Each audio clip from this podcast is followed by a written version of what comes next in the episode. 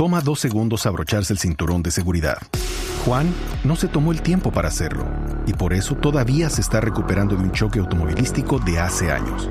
Ricky no pensó que fuera importante y su terapia física después del choque ha costado miles de dólares. Y Patricio no quería llegar tarde y ahora pasará semanas en el hospital. Abróchate el cinturón de seguridad. Son dos segundos que pueden salvar tu vida. Abrochado o multado. Un mensaje de Netza. Hola, muy buenos días María Clara, muy buenos días a todos. Pues sí, lamentablemente hace una semana aproximadamente, el lunes pasado, murió en Boca Grande un caballo cochero y pues la indignación ha sido grande, la indignación de los, eh, eh, de los animalistas y de la gente en general en el país, pero después de la muerte del caballo cochero que se desplomó a las 7 de la noche, como les digo el lunes, hay una decisión importante y es que la Procuraduría de una investigación disciplinaria contra la alcaldía distrital por la muerte no solamente de ese caballo, sino de cuatro equinos en la ciudad. Y esta decisión judicial eh, se tomó porque pues para el Ministerio Público en realidad no se han reglamentado todas las disposiciones. La alcaldía distrital sacó una resolución en el mes de junio pero no se ha dado el cumplimiento. Ellos han venido generando ciertas acciones, pero no ha sido tan eficiente como para poder de alguna manera detener el maltrato que se está generando.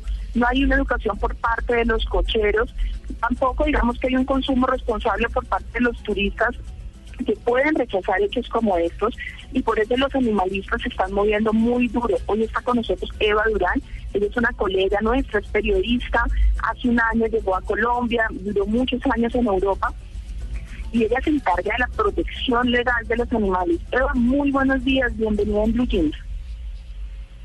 Eh, muy buenos días, eh, gracias por esta llamada.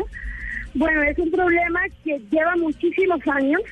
Desgraciadamente ya se salió de madre, ya las cosas están en un punto de no retorno. Durante muchos años, las personas sensibles, que no solamente los defensores de animales, todo ser humano decente y honesto, desea evitar que esto continúe en la ciudad. Durante muchos años el problema de los animales fue un problema que se quiso evitar, que se quiso eh, regular, la gente pedía, por favor, ayuden a los caballos, por favor, pero realmente ya que se salió, ya esto está en un punto de no retorno. Durante años los caballos han sido explotados en Cartagena de una manera brutal. El negocio de los caballos cucheros mueve miles de millones de pesos al año. Y en la opinión pública cartagenera, nacional y mundial, se le ha engañado diciéndole que los, que los cocheros son personas en la miseria, pobres, pobres negritos, chambaculeros, a los que hay que perdonar, los que maltratan a los caballitos, porque es que ellos son tan pobres, tan pobres, que no tienen otra opción que explotar al caballito para mantener a los 15 hijos y a la mujer bueno, realmente esto no es así. En Cartagena parece que hay 80 cupos para caballos cocheros. Nuestras averiguaciones nos indican de que los dueños de los coches los alquilan a 500 mil pesos por día, lo cual nos da las cuentas de que son casi 40 millones de pesos diarios los que produce este negocio. Entonces, la opinión pública ha sido asaltada en su buena fe no hay ninguna razón para pensar de que ellos son unas víctimas y que no tienen dinero para tratar bien a los caballos. Claro, yo, yo quiero preguntarle en este punto tan importante y, y, casi que es el foco de lo que de lo que estamos hablando, esos 40 millones de pesos diarios que suena una cifra brutal. ¿Se dividen en qué dentro de lo que ustedes eh, han eh, percibido en la investigación de este tema?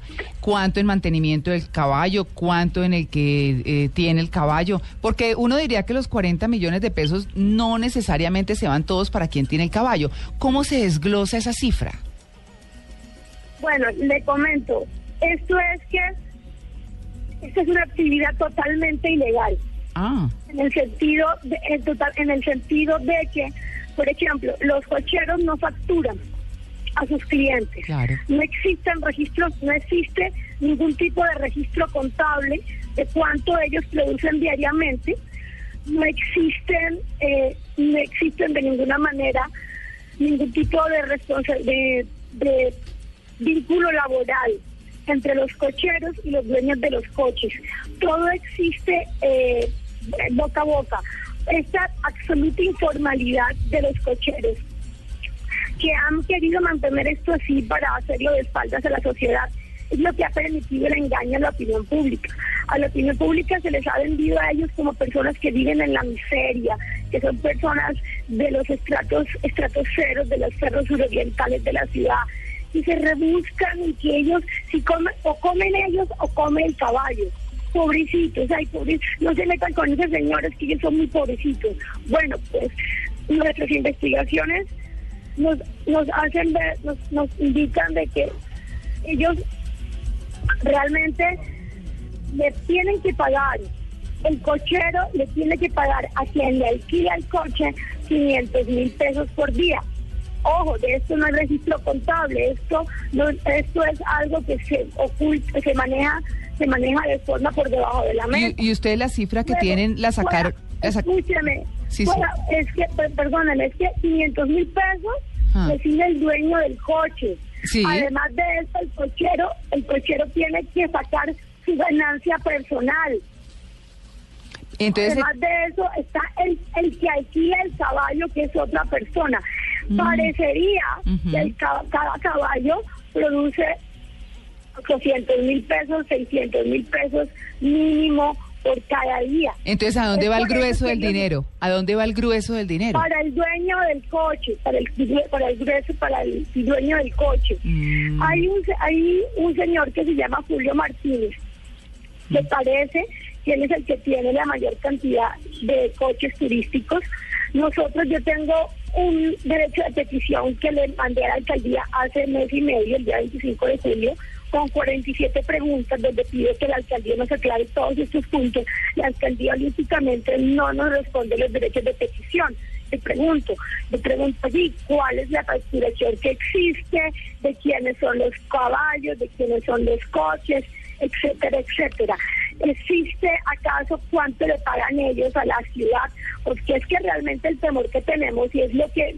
Eh, lo que a, lo que apunta la investigación, que esto es algo delicadísimo, es que parecería que hay una evasión de impuestos multimillonarios hacia la ciudad.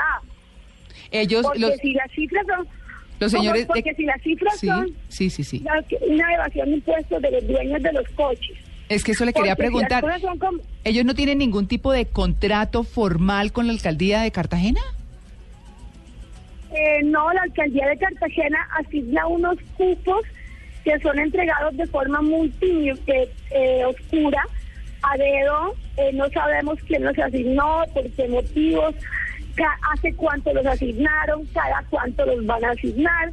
No mm. sabemos absolutamente nada. Lo único que sabemos es que, lo, que la alcaldía de Cartagena, la Corporación de Turismo los asignó desde hace mucho tiempo, nadie sabe nada, es como una nube. Sabemos que hay, unos 80 cupos, que hay un señor llamado Julio Martínez que tiene unos 60 caballos, que hay una familia aquí que tiene otros cupos, que hay una agencia llamada Gematus que tiene otros cupos. Entonces, ellos ofrecen un paseo romántico en coche en Cartagena, pero está... Eh, aparentemente hay un problema gravísimo de evasión de impuestos porque ellos en, en los derechos de petición solicitamos que nos aclaren a ellos a quién le pagan impuestos y no nos responde la alcaldía. Otro tema es, eh, yo obviamente como defensor de animales, que lo he sido toda la vida, además de mi, de mi ejercicio profesional y de mi ejercicio literario, también soy escritora, estuve eh, en Europa becada como escritora por la Henry Wallace History Poetry Club International. Yo he sido eh, defensor de animales toda la vida como, como soy sensible que soy. Y yo me acerqué a ese tema por el tema de los caballos explotados. Puedes ver en internet unos videos que hemos logrado subir del estado cadavérico de los caballos. Están en los huesos. Son mm. caballos que son explotados hasta la muerte. Esta práctica casi que satánica que se ha llevado durante toda la vida, nosotros lo veníamos denunciando, los, que los caballos quedan en la calle para morir. El caballo que murió el lunes sí. Eh, fue explotado hasta la muerte.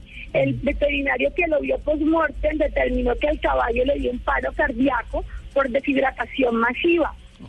Es decir, que el caballo no fue, no fue bien hidratado, no estaba bien alimentado, murió. Sí. Entonces, este, el, dice, la, dice la prensa, y por eso queremos hacer esta corrección, el, eh, no es el quinto caso en el año, es el quinto caso que la prensa conoce, porque permanentemente esto ocurre, pero la gente lo deja pasar o la gente no tiene el teléfono del defensor de animal o la persona no tiene a la, a la mano una cámara. Ve- Vea, le comentaba, bueno, yo me, le, reti- le tomo un, un dato. Yo entré a esto como defensora de animales, pero he visto eh, los otros aspectos del problema, que es un problema muy grave, y es que los, los, los cocheros, hay cocheros que tienen 40 años de ser cocheros Mm. que nunca se van a pensionar. Los cocheros no tienen pensión, no tienen EPS, no tienen absolutamente nada. Y eso, ellos alquilan el coche por 500 mil, 600, dicen que entre 600 mil pesos en alta temporada, etcétera, etcétera. Mm. Y el hombre sale a rebuscarse a como de lugar por la ciudad, regateándose lo que sea, por, o sea, a, la, a la ley de oferta y demanda, sale a la buena de Dios a hacer lo que pueda. Claro. Ya, y, y el hombre lo que menos le importa es el caballo, obviamente, pero también el hecho de que esos señores, que hay ancianos que tienen 40 años de ser, de ser cocheros y que esos señores nunca van a, no se van a pensionar nunca. El otro María Clara, aspecto es que... María Clara, esto es un caso de doble explotación, o sea, eh, la verdad Claro. la verdad es esa, tenemos unas personas que se aprovechan de un negocio, que Sí. viven de un cochero que es el que trabaja absolutamente todo bajo el sol, bajo el agua, Sí. regateando, como dice Eva, y tenemos también la explotación de, de unos animales de una manera absurda, y tenemos ante esto la posición de un alcalde que lo que dice el alcalde de Cartagena, Dionisio Vélez Trujillo, es, mire, esto lo vamos a revisar jurídicamente, ni siquiera ante los eh, el, el llamado que le ha hecho en varias ocasiones el procurador de Asuntos Ambientales y Agrarios.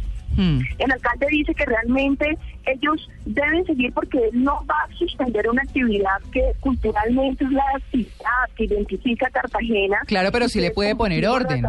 Sí le puede no poner la- orden. Que no la va a suspender, exactamente. Digamos Claro. que hay una reglamentación que supuestamente se ha generado, pero es que ni la UMATA siquiera, ellos están haciendo unas actividades de acuerdo a esa resolución, pero no son las actividades como la deben realizar con la fuerza que la deben realizar, sino que ellos van de a poco ante un problema que es un problema tan grave en este momento. Claro, a Entonces, María Lourdes, mire, eh, yo sí, creo, yo claro. creo que que vamos a estarle haciendo seguimiento a este tema.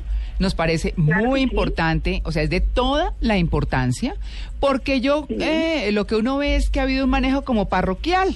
Totalmente. ¿No? Mire, le pongo un ejemplo. Totalmente macombiano. Exactamente. totalmente. Le pongo un ejemplo. En Nueva York, en Manhattan, también hay los mismos coches con caballos. Y en invierno y todo. Eh, Sí. Precisamente a principios de este año, por ahí en abril, se creó una polémica muy fuerte porque un caballo eh, cayó al suelo, no se sabe si fue atropellado por un bus o fue porque se enredaron con otro de los coches o con otro, de- Sí. de- ¿cierto? Mm. Eh, este jueves, precisamente, a- hace un par de días, eh, hubo una manifestación en Nueva York, cerca del Central Park, porque usaron los coches para un desfile de modas y salieron, montaron las modelos en los coches y salieron todos los activistas a protestar por el maltrato a los animales, Mm. para que no crea que es únicamente un tema de Cartagena, a pesar de que estaba leyendo yo un, un editorial del Washington Times que dice que aunque los caballos, dice literalmente, aunque los caballos no tienen eh, un sindicato, eh, no pueden trabajar más de nueve horas al día y no pueden trabajar cuando hace demasiado frío o demasiado calor. Claro. Además de eso, tienen cinco semanas de vacaciones al año con alimentación y con todos los beneficios que se merecen. Mm. Cada año, cada caballo tiene que pasar por un examen veterinario dos veces al año. Entonces, Y eso que hay los controles, cuidan, Tito. los controlan, los cuidan y todo lo demás. Sin hay embargo, cárcel ahí también. hay cárcel, hay Hay de cárcel. todo. Están de todas maneras en esa discusión de si deben seguir en, en Nueva York, en Manhattan, con esos famosos coches, con esos caballos. Bueno. De hecho, el alcalde, el alcalde actual está sugiriendo cambiar los coches por unos carros eléctricos que parecen esos carros viejos de los años 20. Divino, ¿Cierto? Muy bonitos. es una opción. Pero lo que Sí, pero lo que la gente Sí, lo que pasa es que la gente se pregunta lo que la gente pregunta es ¿será lo mismo montarse en un carro de esos que ir con un caballito adelante romántico caminando por las calles, ¿cierto? Yo creo que se puede hacer como la el paso de una Sí. cosa a otra. No es tan fácil. es O muy- ensayar con unos y otros y ver cómo responde la gente. pero porque Tito, mire, Pero por, por, lo menos sí ejemplo, tener cuidado de los animales, ese es el tema, ¿no? Lo que usted dice de Nueva York es que usted tiene todo un control ahí, por lo menos Sí, los animales tienen un control. médico, eh, vacaciones, bueno, en fin, los animalitos. en- aquí es que los pobres parecen rangas caminando bajo ese sol tan terrible